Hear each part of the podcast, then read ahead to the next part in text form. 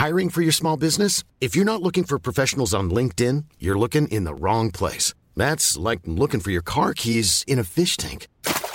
LinkedIn helps you hire professionals you can't find anywhere else, even those who aren't actively searching for a new job but might be open to the perfect role. In a given month, over 70% of LinkedIn users don't even visit other leading job sites. So start looking in the right place. With LinkedIn, you can hire professionals like a professional. Post your free job on linkedin.com slash people today.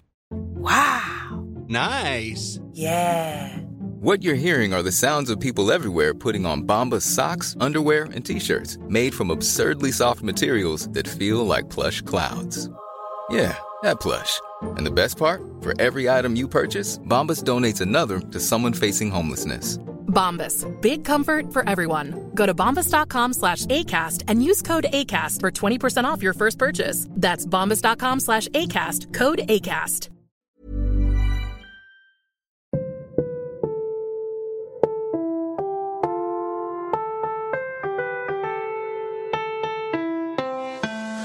Coming from our basement to your headphones. Barely even know who we are, but changing the unknown. In a while, topping the charts. Thank you for downloading the Podcastellanos. Now here are your hosts, Jordan Hall and Eric Wayne. In the background, feeling like I'm never gonna get what I deserve. Cause I'm chilling in the, in the background, knowing that I'm gonna give it everything. Welcome into another episode of the Podcastellanos. I'm Jordan Hall. Eric is on vacation this week above the bridge, so I'm really pleased to be joined by likely a familiar name uh, for many of you who are on Twitter. It's Jules Posner. Jules, thanks so much for hanging out with me tonight. How are you?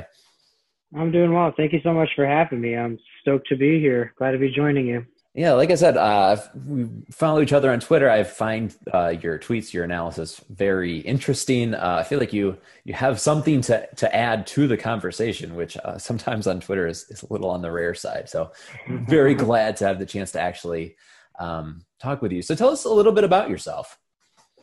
Uh, right now, I'm an incoming grad student. I'll be going to Temple this fall, and I'm going to be basically studying sports administration stuff to try to work my way into the nonprofit sector because I want to do community outreach through baseball. Uh, that's like my ultimate goal, whether it's like joining the nonprofit wing of an organization or starting my own nonprofit at some point. I really my kind of core mission in uh, coaching is to make sure that kids in inner cities have access to baseball equipment and decent baseball facilities and can get the instruction they need to to fall in love with the game the way I did when I was little. So I just want to kind of give that gift to, to anyone who, who wants it. Yeah, that's really that's really awesome. I, I love to hear that. We definitely need more people um, impacting the inner cities and specifically for for the game that we all love. Um, so you spent over a decade, you said, in stand up comedy. How did you get into that? Like, tell us a little bit about Uh, the the comedian's life. So I, uh, yeah, I started stand up in San Francisco back in 2009. San Francisco is my hometown. I grew up there. Uh, I was always a stand up comedy fan. Like even when I was a little kid, me and my brother would stay up and watch Comedy Central all night and watch like all the half hours and like all the like premium blend and all those like kind of quick seven minute spot shows. And I'd always had an affinity for it. And then, uh, after I stopped playing baseball and returned home to San Francisco, I uh, wasn't really doing much anything. I always dabbled in music when I was younger and uh, had that performing itch all the time. But uh, just kind of hanging out in my like social group, working in restaurants and stuff. You know, you go out and you're like having beers and making jokes, and a lot of my friends were like, you know, you're like really your timing is like really unnatural. Like most people don't have timing like that. And I was like, well, I've always like thought about doing stand up. And my friend who was a poet in San Francisco ran a open mic and he told me like if you ever like get a notebook and write some jokes down and you feel comfortable like coming around and doing some jokes, like uh, go for it. I'll support that. So I just started writing my little ideas down and uh stand-up comedy is like a it's a compulsion. Like uh, once I started, I was hooked and uh yeah, I was just doing open mics every night in San Francisco and then eventually you kind of graduate to doing book shows and getting paid a little bit here and there uh, and working the local clubs and stuff. So I kind of broke in at the Punchline in San Francisco as a host and got to work with like really good headliners and do the local showcases that got me some good exposure with LA comics. And then uh, about five years ago, I moved to LA and I was there for five years, uh, just kind of grinding it out there, trying to make something happen. And, uh, you know, it's really, it's, it's very competitive and uh, making money in stand up is hard. Uh, and living in California is also really hard. It's expensive. And I started uh, kind of thinking of like, well, do I really want to be chasing this forever? And I happened to get into baseball writing through stand up comedy. I knew a guy that uh, worked at a, like a basically a blog aggregate, and uh, he was able to get me my first writing gig, uh, writing for the Giants, and I parlayed that into writing for the Tigers somehow, and uh, basically it kind of took off from there, and I got kind of picked up by Forbes eventually. And uh, so I really haven't even been writing that long, but through comedy, I got like those connections. But uh, after I moved here in January to Savannah, Georgia, I still uh, toured around a little bit. But then when COVID 19 hit, that kind of took me into grad school. So kind of semi-retired, but uh, Philadelphia has a good scene, and there's actually a punchline club there. So if I do oh, wow. get the itch, I could probably get some work in there if I want to. And uh, it was a big part of my life and a big part of who I am. And uh, yeah, I mean, it was just a, it was a crazy 10 years, just a lot of going on the road and partying and meeting kind of peripheral borderline celebrity type people and doing weird festivals and going to weird places. And uh yeah it's an incredible experience. And i'm i'm really glad i did it. And but i'm also like really looking forward to what's next as well so as somebody who you know we we do this podcast we don't make any money off it. Um mm-hmm. the first time you got paid to you know do what you what you love to do something that you kind of see as an art form what is that feeling like? Obviously we don't know so it's not necessarily uh, but i've always kind of been been really interested in that feeling like when it actually hits like what what is that like? Initially like you don't really expect to get paid. So whenever like somebody like hands around a tip jar and then like comes up to you after the show and puts 10 bucks in your hand you're like cool. Like this is kind of secondary because stand up kind of hides behind that like uh artsy like we do this for the love of the game kind of thing and we're not in it for the money kind of thing. So a lot of bookers will use that as an excuse to not pay people. So you're always like kind of surprised when you actually get paid but when you start breaking in at clubs and getting actual paid work and working with headliners and stuff, I do kind of equate that to like kind of like getting drafted in a hmm. way. That makes sense. Where it's almost like yeah, you like you go you level up and you go you're like a pro from that point on. Once you're like getting on the flyers at the local club and your name's in the newspaper and stuff, like you're on a different it kind of elevates you a little bit from like the the open mic and like that kind of bar show scene. Not that you don't do open mics and bar shows in the interim but you know it does it does separate you a little bit having a a club association. And uh yeah like just once the money hits your hand it doesn't really change anything because you really don't know when you're going to get paid next or how much. It's very unreliable. And i was waiting tables the whole time. So like that's still something that uh, I'm probably going to have to do while I'm in school. So that that keeps you humble the whole time. So what's your relationship with the Tigers? Obviously, you said you wrote for the Giants. That makes sense. Uh, how how did the Tigers become the second team out of? So I uh, I it is weird. I always had an affinity for Detroit for some reason. I guess hmm. growing up in San Francisco and watching it rapidly gentrify and seeing it become very expensive, you're kind of like, where could I live that would be cool and cheap? Uh, and I had always really Detroit been fits drawn that bill, that's Midwest. for sure. Yeah. Yeah. A lot of my early touring was in the Midwest. That was someplace I got, I went to Minneapolis like really early on in my career. And uh, I really liked the Midwest a lot. And I thought like Detroit is like a cool up and coming place that's not like too blown up, or at least it wasn't like five years ago. And uh, it just really stood out to me as a cool place. So I kind of had it in the back of my mind as like this kind of backup plan destination. And uh, eventually, I uh, when I was getting into writing, because I had contributed to like some SB Nation blogs and stuff, and I was kind of dabbled a little bit. But once I got picked up writing, I wasn't making any money, and I was like, well, how do I monetize this? So I thought a good way to do it would be to start my own website. So I started a Detroit Knox City was this little website I kicked around with for like two weeks. Um, and I was like, if I really want to show that I am good at analyzing teams and comprehending the game and organizations really quickly, I should pick a new team that I don't know anything about. So I just kind of dove into Detroit and the Detroit Tigers organization, and I found I also thought that they were kind of an apt comparison for a Giants fan uh, because they have like similar ballpark factors. They were kind of at similar spots in their rebuild until the Tigers bottomed out again, and uh, th- there were just some similarities there that I thought. And Giants Twitter is massive. There's a lot of voices in Giants Twitter, and Tigers Twitter is smaller, not small though. Uh, and I felt that I can maybe find a way to monetize my writing somehow. Uh, if I started my own website and kind of, you know, learned about the Tigers and became like kind of a, a person in the Tigers internet world. And uh, simultaneously, I was pitching around essays about inner city baseball and the shortcomings of RBI baseball. And I pitched it to Forbes, and they said, We don't really do one offs, but we like your writing, and we saw you cover the Tigers. Like, we need a Tigers guy.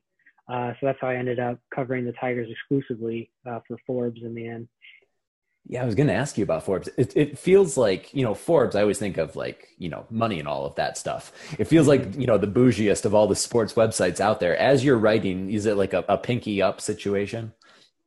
Uh, I try to always have a value slant to things. I think that's like the biggest thing because I'm not like an economics guy. I really don't, I'm not good at math. I don't know that much. Like, obviously, I was a comedian for 10 years. I'm terrible with money. And uh, that was the worst investment so I I do know that they really wanted to have a strong analytical lean, and that's something I could do.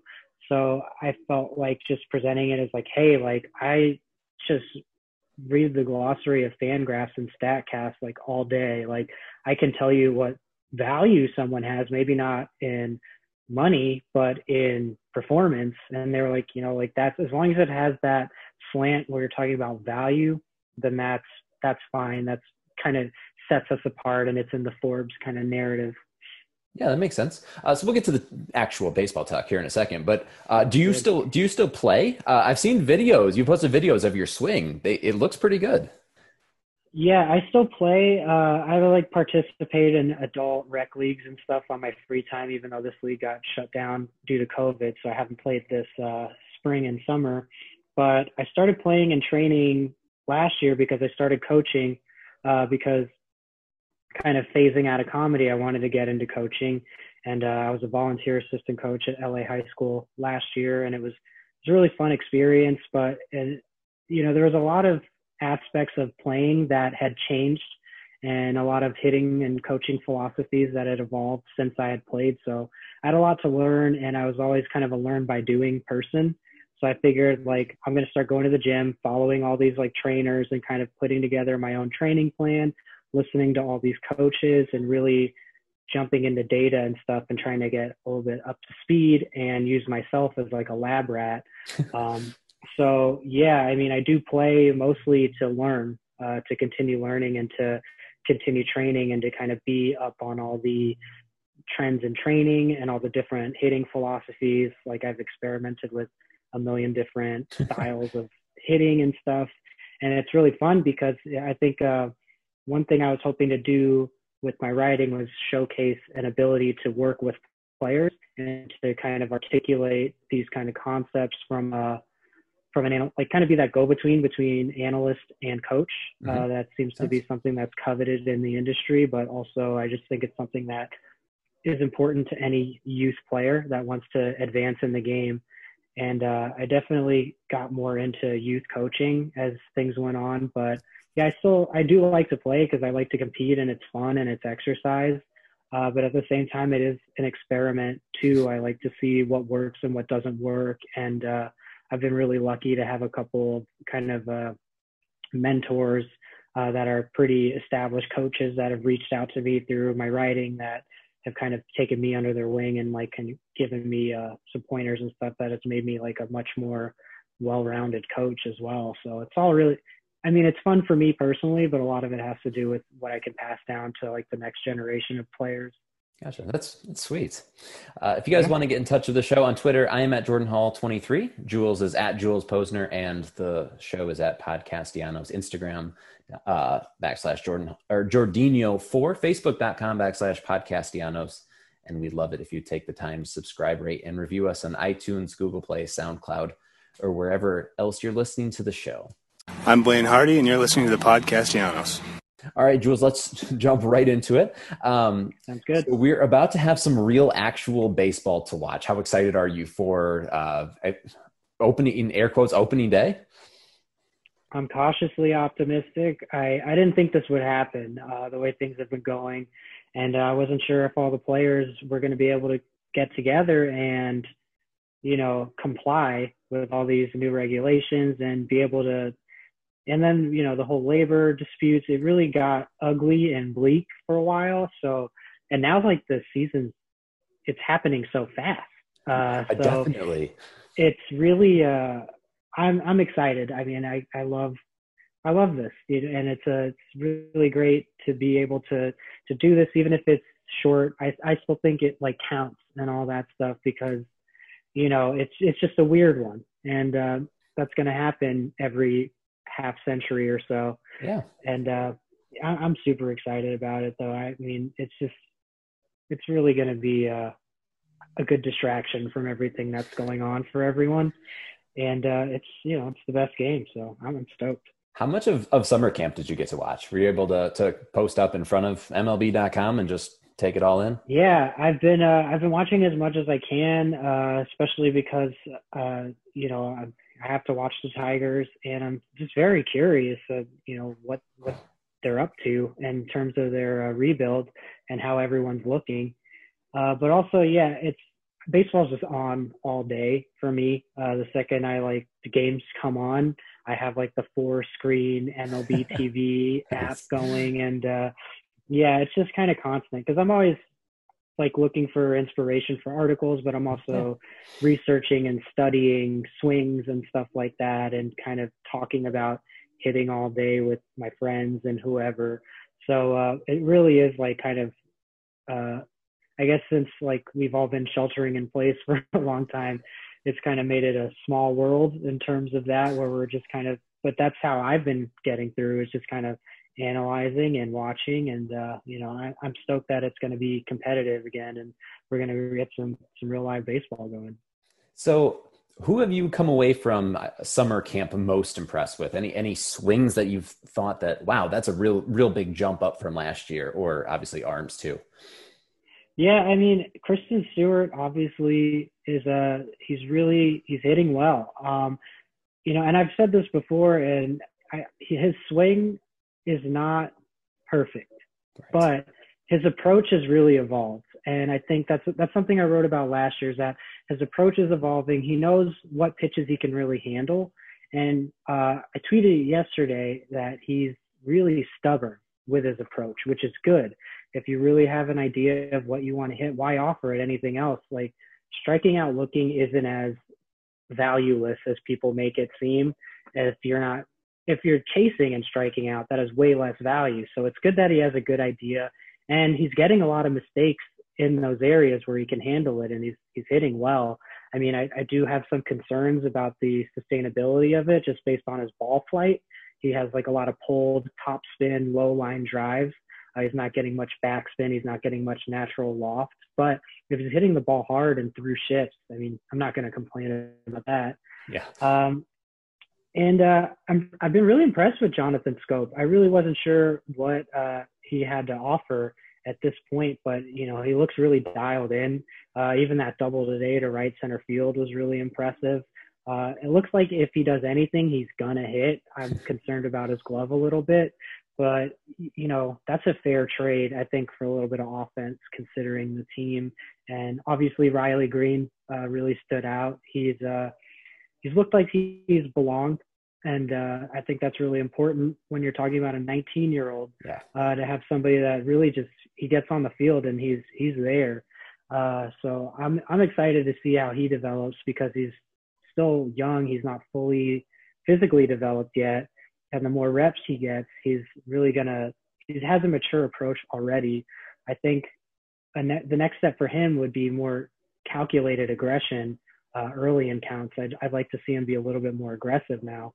Um, and I think seeing where uh, Jacoby Jones picks up too, because he really had a stretch last year that was pretty pretty inspiring, uh, considering how low down the totem pole he was as an offensive factor. Now all of a sudden he can become a legit above average contributor, and uh, that's pretty exciting. Uh, so I'm, I'm really curious to see how he uh, follows up last year if he can keep that up. I've seen a lot, seen a lot of Cameron Maybin kind of emerging as as this leader. Um, obviously, he was the the second captain as far as these two teams go. Um, he's only going to be around, obviously, for sixty games. As an analytical guy, how do you quantify like the experience value and the mentoring that he's going to bring to a lot of guys? I mean, basically, the entire roster is full of of guys who have little to no track record of success. Um, go ahead. You know, it's a that's a it's a hard question because if you're really going to be purely analytical, you'd probably have to say none. There's like not really much value to that if they're not winning. If he's like a negative WAR player, then what good Seems is pretty, the pretty leadership? likely, yeah. Yeah, uh, but if if he's not producing in the positive for the team, then that's really not a positive in reality. Um, and it's not like he's the only veteran.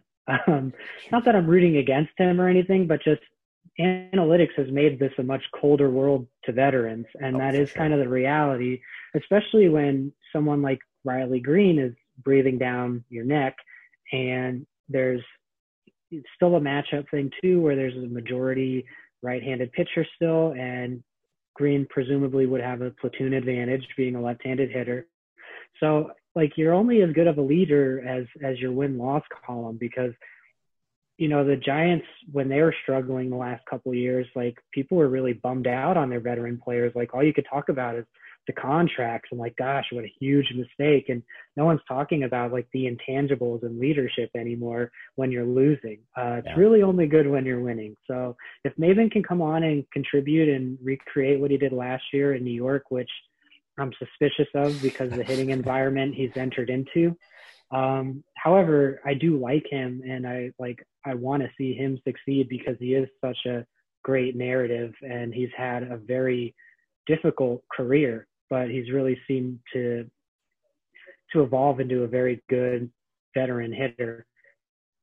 Uh, so I'd like to see him produce, and uh, but from an analytics standpoint, yeah, if you're not winning, it doesn't it doesn't matter that much anymore. So let's move on to to an arm. Uh, Michael Fulmer, obviously, he's coming off of several injuries. Um, he's I feel like last week we talked about how um, it doesn't really matter what any of his stat lines look like over the course of this season. We're not we're not going anywhere. All you want to see is him getting better from start to start. Um, what have you seen from him this spring, and do you think that? Um, I mean, obviously, we probably missed a trick by not trading him when he was at the peak of his value. Uh, Mhm. are, is it a completely sunk cost? I mean, are we are we ever going to get back into that that frame where we're looking at a Kyle Schwarber or someone like that for for him coming back?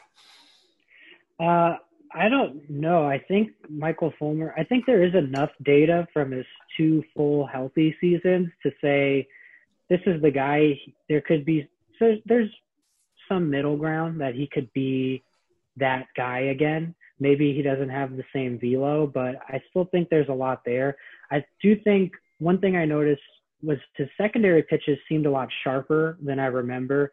I didn't follow or cover the Tigers when he was healthy, so I'm kind of just basing this off of any video I had seen from then. And uh, it just seems like his secondary pitches have kind of ticked up a little bit. And one thing that injuries, especially long-term injuries, do to players, uh, from my experience and from even former players that I've talked to, is that you do still evolve mentally in the game. and I sense. think that maybe, hopefully, in that time, he learned how to pitch more uh, without actually being able to pitch, but just the mental approach to it and how to sequence better and call his own game and kind of command things that way to make up for any loss in velocity. But he's still not at an age where he would have a serious decline in velocity. And considering what everyone's doing now with training and Rapsodo and you know Edgertronic cameras, there's no reason to say why he doesn't tick up in velocity again. Uh, and when he's throwing hard, he's very tough to hit, even though uh, when he left the game, there were a lot more two seamers working down around the knees back then than there are now. Now it's like four seamers up in the zone. I do think that the approach to pitching has changed and his repertoire might be kind of a relic of a different age already. But I think his secondary pitches are, are good enough. And uh, if he can be a back end guy, that's pretty good considering I've been really impressed with Spencer Turnbull. His stuff has looked really good, and especially his secondary pitches. Uh, I thought his curveball looked really good, and he was stealing strikes with it early in counts and kind of tricking people with his fastball because he was throwing so many sliders, which I thought was really, uh, I think it's kind of a clever approach for him. If he can command his secondary pitches better, then he can just show his fastball, and that would be very difficult at bat. And if Matthew Boyd could take another step and Daniel Norris can take another step, and Fulmer could be a really good back end guy. And uh, I I think his stuff's not like electric like it was, but he still has a very violent delivery that is the ball.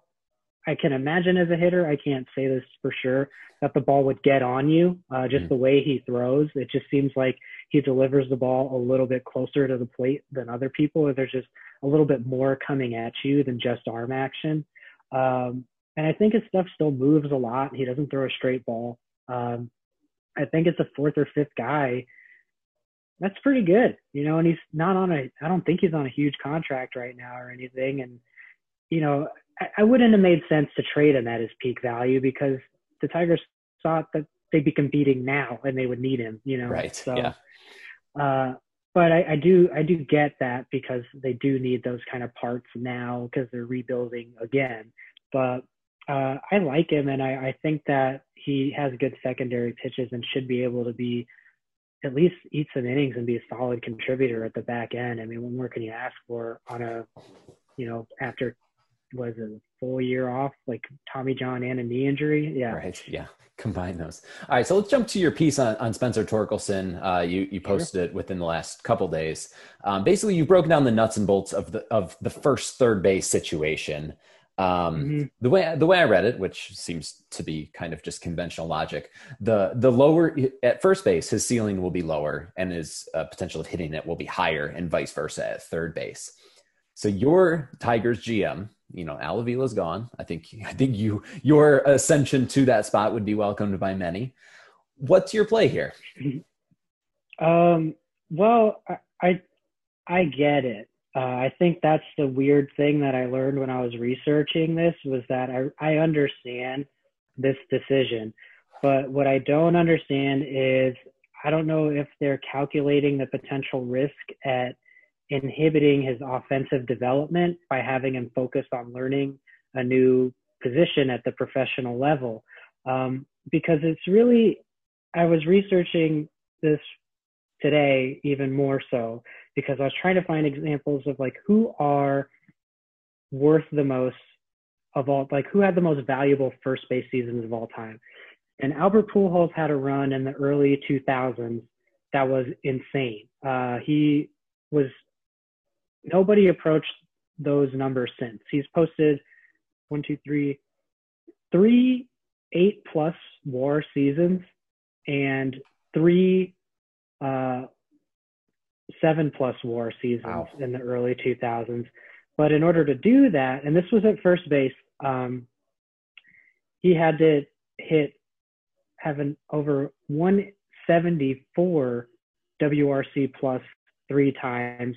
And then in his down offensive years, he actually had pretty solid defensive metrics that helped kind of bring up his uh, his overall score. And then in 2003, he posted a 9.5 fWAR for Fangraphs, and uh, but he was playing left field, oh, which I thought gotcha. was very interesting. Yeah. Uh, because if you're going to make Torkelson move positions, like why not make him move to one that he would still have some value uh, defensively if he's even below average slightly. Uh, and if you, but I think what it comes down to is is do you want to turn him into Josh Donaldson or do you want to keep him in his natural position and hope he becomes Albert Pujols?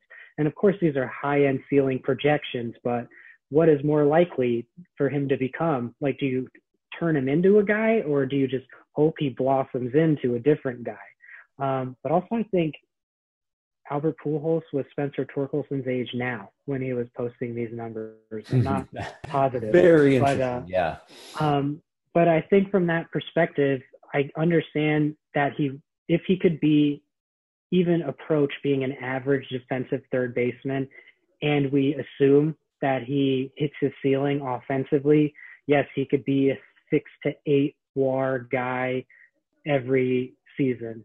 But the likelihood of that happening doesn't seem super high because it's very rare that you see because when you watch the draft, you see how many shortstops go off the board, and then when they get to the pros, they're center fielders, they're second basemen. You very rarely see a first baseman move to a skill position like that. So Right. Yeah. it's it's a it's a very weird transition, but I do understand the appeal of that because even if he is below average and hits pretty well, like 30% above average in terms of WRC plus, he would be uh, like a, a round five WAR player, which is good.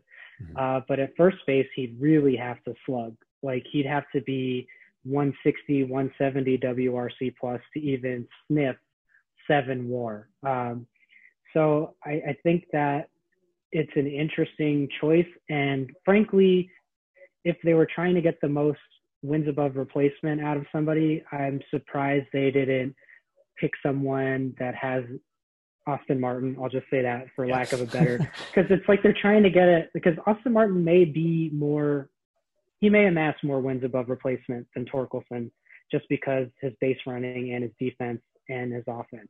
Uh, however, I think in terms of the win loss column, Spencer Torkelson can win you games with a swing of the bat. And I think when you're thinking about the team's deficiency on offense, you kind of just really have to lean into someone's offensive ceiling and kind of hope that you can either get league average defense from him at first base and have him be like a four to six war guy, or maybe he turns into an Albert Pujols and can actually transcend the first base position and you know approach those kind of levels that you're kind of hoping to get if he turns into an okay third baseman. Right. So Yeah. And it's a it's weird.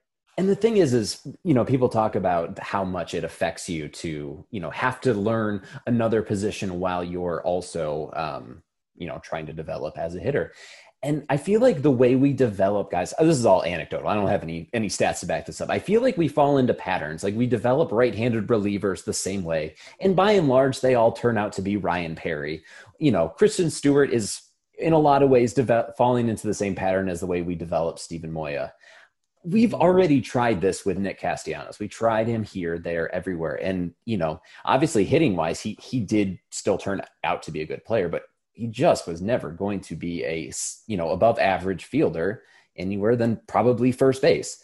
I don't know. I just he's such a, a transcendent offensive talent. It's like why are we trying to to screw with him? That's yeah. Yeah, I, I that's something I don't understand either, especially because he never played any other position in college. Uh, but I guess you know maybe they have enough faith in his hit tool that this won't inhibit him.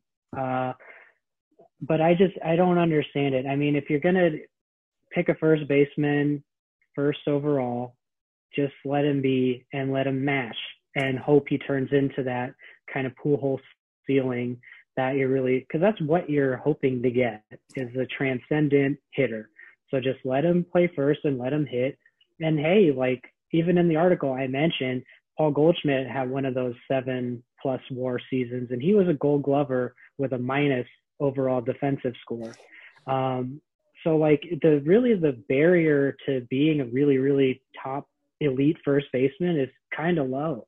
And uh, I think that we get really married to wins above replacement, but wins above replacement doesn't necessarily always end up in the win column. Um, and I think trying to steal a couple extra wins by moving him to third could be really detrimental to his development as a hitter.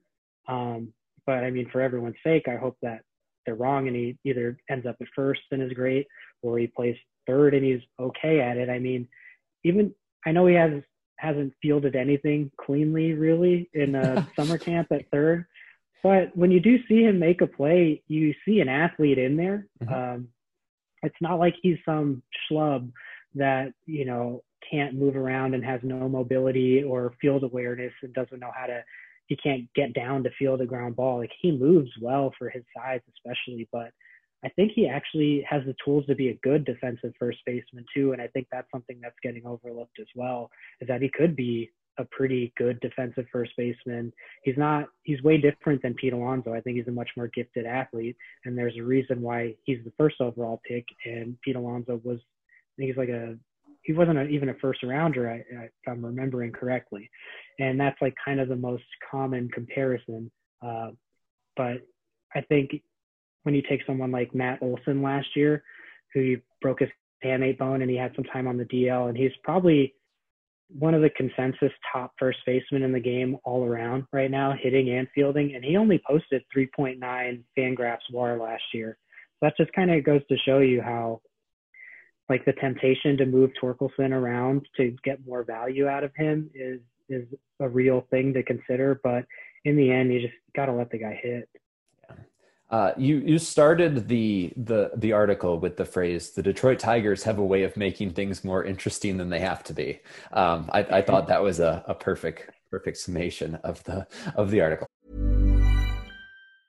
Mom deserves the best, and there's no better place to shop for Mother's Day than Whole Foods Market. They're your destination for unbeatable savings, from premium gifts to show-stopping flowers and irresistible desserts. Start by saving 33% with Prime on all body care and candles. Then get a 15-stem bunch of tulips for just $9.99 each with Prime. Round out Mom's menu with festive rosé, irresistible berry chantilly cake, and more special treats. Come celebrate Mother's Day at Whole Foods Market. Hiring for your small business? If you're not looking for professionals on LinkedIn, you're looking in the wrong place. That's like looking for your car keys in a fish tank.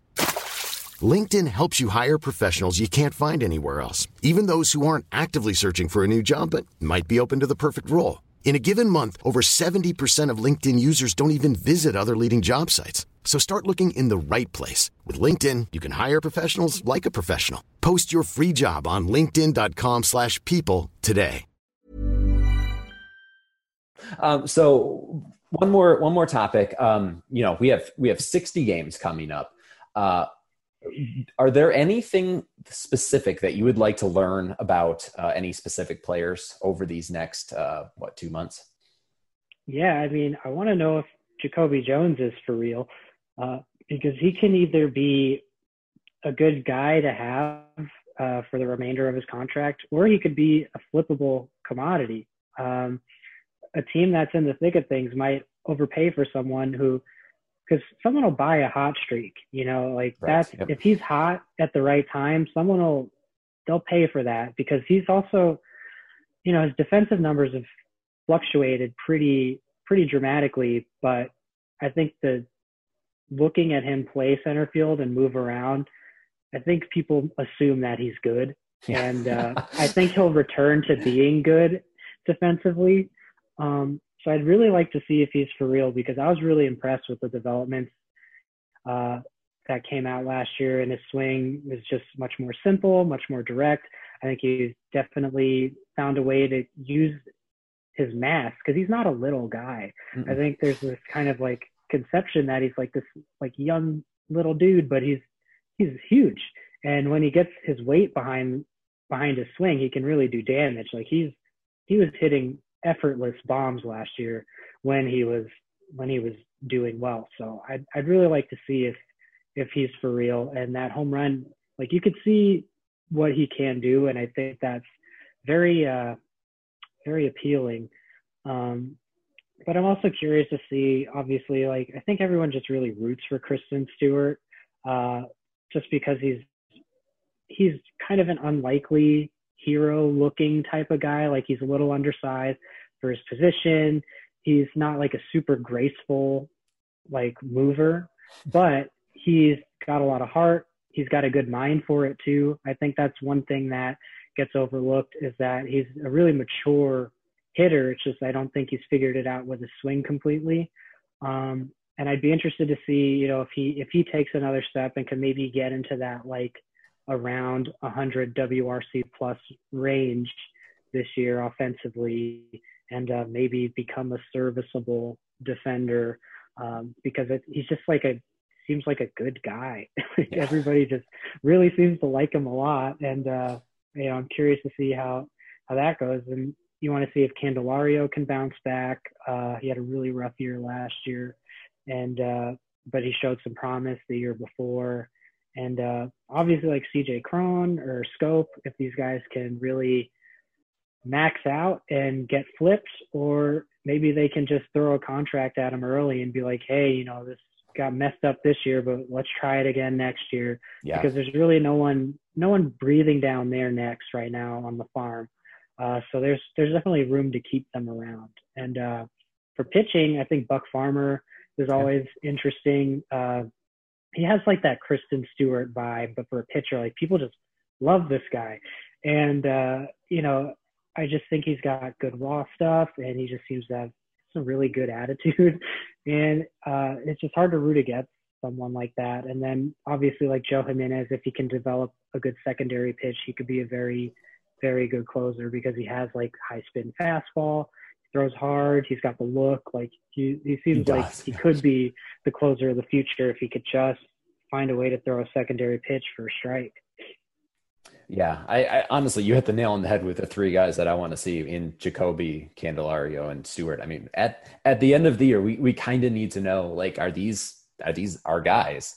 Um, and yeah. you talked about with with Jacoby how people will buy a hot streak. What's really nice about a 60 game season is a hot streak doesn't have to be very long for it to be, mm-hmm. you know, compared to the to the season length, a five or six game stretch. People might be buying that, and it's hard to tell what what he could bring back. Yeah, exactly. And uh, also, you could potentially be getting a plus defender as well in a very important position.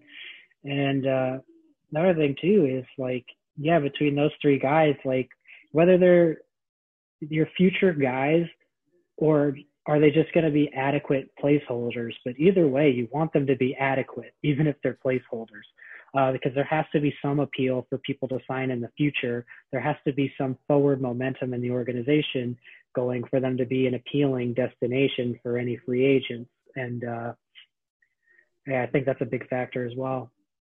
Um, okay, one last topic. Uh, 538 put out their projections today. They have us at 24 and 36, which is second to last in the AL, also second to last in baseball, uh, ahead of the, the Orioles. Uh, are you taking the over or the under of 24 wins? Uh, I think I'll take the over. Okay. Um, optimism. Yeah. I just think that this season's going to mess up some teams. I think there's just going to be some teams that really underperform and then get the anxiety early. But I'm not saying they're going to blow past that. They might get one more win. Right. Uh, but I, I think that there's like teams that have high expectations that could flame out. Like, not that I, I mean, I'm huge front runner for the White Sox right now, but I could see that totally falling apart just as easily. Mm-hmm. Um, and, and just there's like a few other teams like that. When you're like the Royals actually look pretty decent, but that could fall apart too. And I just think the pressure of the 60 game season for teams with high expectations, you can really see some teams crash and burn and end up losing these like games they should have won to the Tigers, and the Tigers kind of just snag some weird little victories here and there, and end up kind of sneaking out, looking a little bit better than they they were supposed to. Hey, friends, do you love podcasts like the one you just listened to? Have you ever dreamed about having your own? Well, my name is Michael, and I work for Truthwork Media. We believe that everyone has a story, and every story deserves a podcast. Let us help you get started. Look us up at www.truthworkmedia.com fill out our questionnaire, and I'll schedule a time to talk. It's really that easy. Truthwork Media. Everyone has a story. Yours needs a podcast. All right, let's move on to some Twitter questions. Um, Eric is not here, so there's no uh, power rankings, and I didn't see anything on the road. So let's just move right to uh, the Twitter questions. First one comes in from uh, at Jordan Ryan three. This is a bit of a long one, so we'll have to we'll have to go through this. We were Okay. gone over the weekend, so a couple that uh, we're friends with stayed with stayed at our house to watch the animals. At some point, the dog allegedly peed on our bed. Now, here's what you need to know: Brooklyn, the dog, never goes on our bed. We'll catch her on the couch, but never on our bed. Also, Brooklyn, the dog, uh, almost never pees in the house. It's happened, but it's been several months since her last accident did our friend pee on our bed and try and blame it on our dog? Uh, well, your friend absolutely did pee on your bed uh, because I know if I was house sitting for someone and I just, I mean, I'm, I'm going to assume too, I'm going to take the leap that this is a house, not an apartment.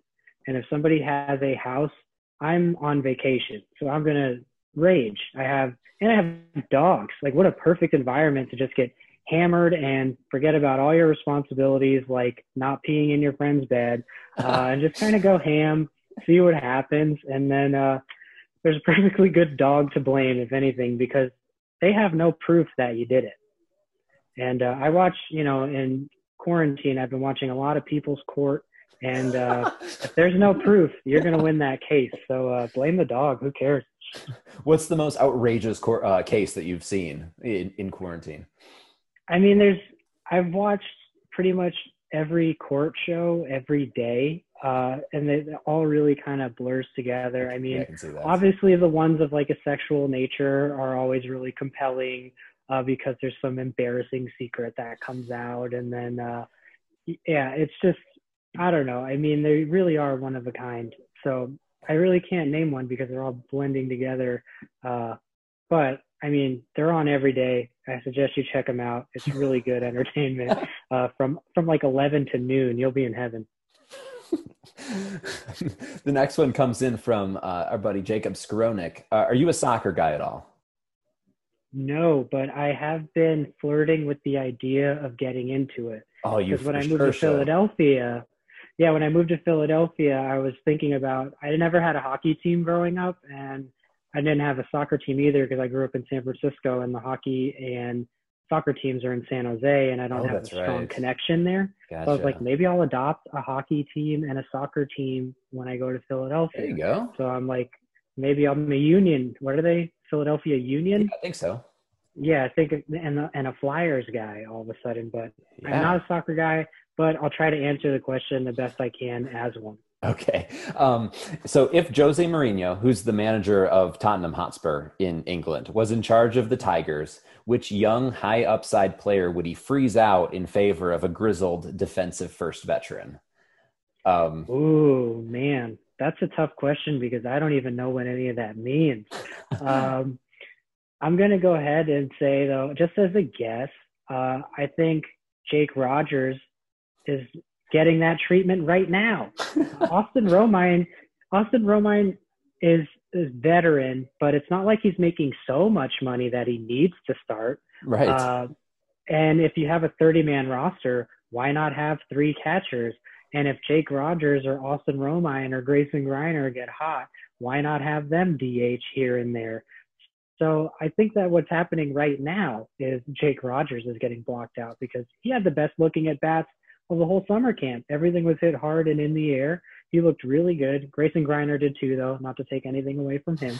But they're not paying Romine enough to oblige them to start him all the time. So I thought that there should have been some room for Jake Rogers on the roster.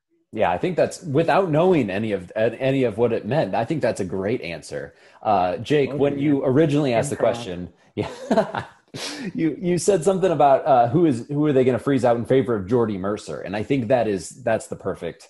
Jordy Mercer is such a Jose Mourinho player. Uh, he's he just he just does a job, and that's what Jose likes.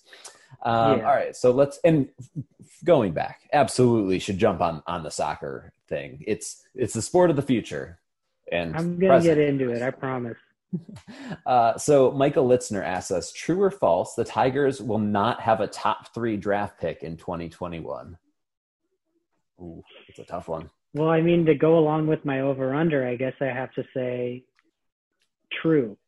Uh, they might end up, I guess, just because I have to commit to what I said earlier, I'm going to say true that they won't have a top three pick. but uh, this is a good season to tank if things fall apart. So you might see some teams fall apart. I'm doing air quotes, by the way. you might see some teams fall apart all of a sudden if things start to look grim really early. So I wouldn't be surprised if they don't. Are you a big draft guy? Is, is Kumar the big prize, or is, are there other guys out there that we should have on our radar? Considering we're probably going to be in that vicinity. Yeah, it's really hard to tell because uh, the Vanderbilt, there's so much hit or miss with the high Vanderbilt picks historically. Mm. Not all of them have reached projection, and it's but like obviously dynamite program, excellent instruction, but also, you know, his pitch counts are a concern at this point. And there's always like some weird hitter that like emerges out of nowhere, or at least for most people that like are kind of casual draft people. Like I'm not super serious about it, but I do try to know as much about the first couple rounds right. as possible. And then when the projections start coming out, I try to narrow down like who might get picked by the teams I'm covering. And uh, so I do think that uh, I think he is, but I wouldn't be surprised if uh, Rocker kind of because I mean we saw Austin Martin fall, and that was pretty surprising. Yeah. But at the same time, you know, it was a special draft because of financial considerations. But I was apprehensive about Martin just because the whole Vanderbilt thing to me, there isn't like they have a great pedigree, but it doesn't they don't always pan out at the next level. And uh, I'm curious if people have similar reservations about a Vanderbilt pitcher because it is kind of spotty as far as drafting them goes. Yeah, I think I think Martin's going to be an exception. I, I think he's going to be a real good player. Um, so at Mitch underscore from underscore Michigan asks, is this the year where the ballpark organist could slash should make a comeback? Well, you guys had one? Uh, I don't think so. I think we primarily just have, you know, your, I'm assuming somebody with a, with a soundboard playing, playing tracks. Yeah. I mean, frankly, I, uh, from living in LA and getting to cover games at Dodger Stadium, nothing beats a live organist. It's just everyone loves it. It's because they they his their improv like their improv skills. Like if you thought I answered that question, great. This organ player at Dodger Stadium just has the perfect song for every moment. It's super fun. You just kind of need a human in there to kind of, you know, refire the energy. And even though there's not going to be any people in the stadium, but still, you got to have some something alive in there.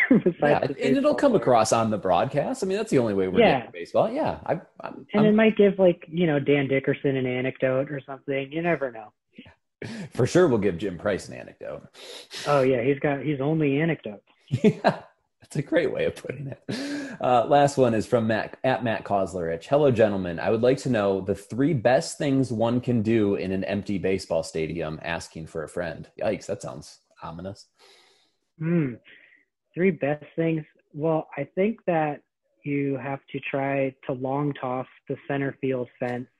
Um, Trevor Bauer side.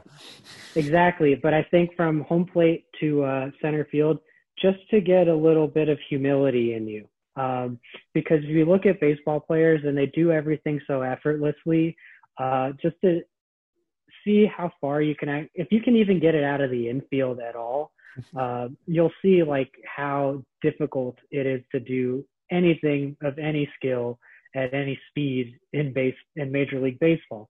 So I think humble yourself, respect the hollow grounds, throw a ball at the center field wall. That'd be the first thing. Second thing, free concessions. Just oh yeah, go yeah, sneak into every concession stand, eat some hot dogs. All the beer is free. Get yourself a jersey. You know, do some shoplifting because hey, going to the ball game is it's a huge ripoff, and uh, I think that you should make some money back on this. And then the third thing, which is the third, sit in the dugout. Oh yeah, there you go. Yeah, just go sit in the dugout, hang over the ledge. You know, be a player for a minute, see what that perspective looks like. It's very cool. I was lucky enough to play my high school uh, championships. Uh, one was in, uh, it was called AT&T Park then, but the Giants Park uh, was my city high school championship, and then we played Oakland's champion in the Oakland Coliseum. So having the experience of being able to sit in a major league dugout is a really cool and unique experience. So I think just have a seat, maybe have one of your free beers in there, and uh, you know, just uh, howl at the moon and throw baseballs as far as you can. Yeah, I, I can't disagree with any of that. The first thing that came to my mind was the scene from uh, Rookie of the Year where they're, you know, kind of having a pickup game on the field. Um, and Yeah. also, I could see capture the flag in an empty, like, entire baseball stadium could be really fun. Ooh, that is. I mean, there's a lot of ground to cover too. Yeah. So that would be uh, could get real dangerous too. But uh, that that definitely would be a good use of your time. All right. Um, Jules, thanks so much for coming on the show. It's been a pleasure talking to you. You know way more about um, some of the sides of the game that we typically try and uh, even get into on the show. So it was really refreshing to have a little intelligence to go along with with the, the usual nonsense. So, No, so, I appreciate that. Thank you very much, man. It was a pleasure talking to you. yeah, we'll we'll definitely have you back on, and sometime when Eric is on the show, because I, I know he would love to talk to you too. But Cool. Yeah. Anytime. I mean, I I love this stuff. So uh, I mean, that's uh, all I really want to do is talk about baseball all day. So this is perfect for me. Definitely. Yeah, you you you ha- you for sure have the talent. I'm, I'm sure at some point it will it will happen. Um, if you want to get in touch with the show, you can on Twitter. I am at Jordan Hall 23. Jules is at Jules Posner at Podcastellanos. And once again, we'd love it if you take the time to subscribe, rate, and review us on Google Play, iTunes, or SoundCloud. Uh, oh, my apologies. I've gone this this far. Do you have anything to um, obviously the Spencer Spencer Torkelson piece? Anything else that you're currently writing uh, that you have up recently that you want to um, direct people to? Oh no, I don't. Uh, I kind of just write as I as I go. They all kind of just pop in my head as I watch the games and make observations and do some research. So um, yeah, I mean, if you ever want to call me an idiot, at Jules Posner on Twitter. Uh, I'm on Instagram too at the same handle, but that's like more my like regular life stuff. But some people are into that. I don't know. And uh, yeah, I mean, uh, if you just want to talk baseball or something, just shoot me a DM or whatever. I don't care. I'll talk about baseball with whoever as long as you're like reasonably nice about it. Which is a pretty important distinction to make on, on Twitter these days. All right, thanks, Jules. Uh, we will hopefully be hopefully Eric will be back from from the UP by next week. I guess we'll find out, but by next week we will have actual uh, results and games to talk about. Um, so thank you all for listening. We'll catch you guys next week. And eat 'em up, Tigers. Eat 'em up. Planning for your next trip? Elevate your travel style with Quince. Quince has all the jet setting essentials you'll want for your next getaway, like European linen, premium luggage options, buttery soft Italian leather bags, and so much more. And is all priced at 50 to 80% less than similar brands. Plus, Quince only works with factories that use safe and ethical manufacturing practices. Pack your bags with high-quality essentials you'll be wearing for vacations to come with Quince. Go to quince.com slash pack for free shipping and 365-day returns.